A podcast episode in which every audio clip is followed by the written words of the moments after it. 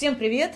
На связи неугомонный манифестор, и в этом подкасте хочу поговорить о том, что же на самом деле скрывается за выгоранием. И я буду делиться своим мнением, основываясь на личном опыте и даже на конкретном случае, а не на какой-нибудь умной статье или общей статистике.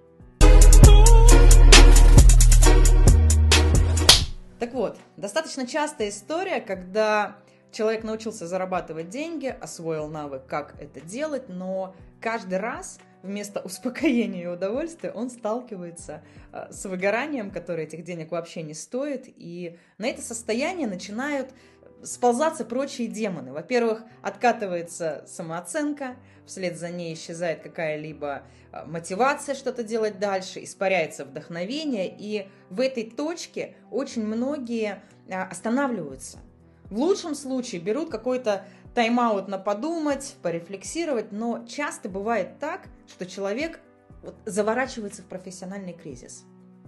И первая причина всего этого спектакля, старая и банально, нет понимания себя. И даже если есть четкое понимание, чего я хочу, куда и зачем я иду, но при этом без понимания себя, своей природы, своей механики, своих способностей, своих изюминок – нет понимания за счет чего, вот с помощью каких своих ресурсов выстраивать траекторию движения.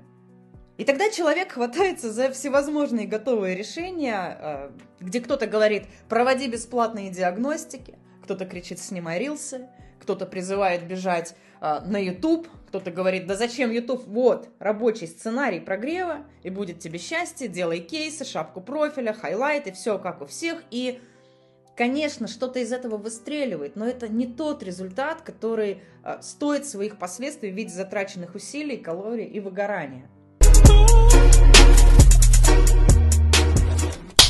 В плане эффективности работает все. И рилсы, и диагностики, и YouTube, и реклама. Но вся соль в том, чтобы понять, а что из этого работает конкретно у меня. В чем конкретно моя сила, моя харизма.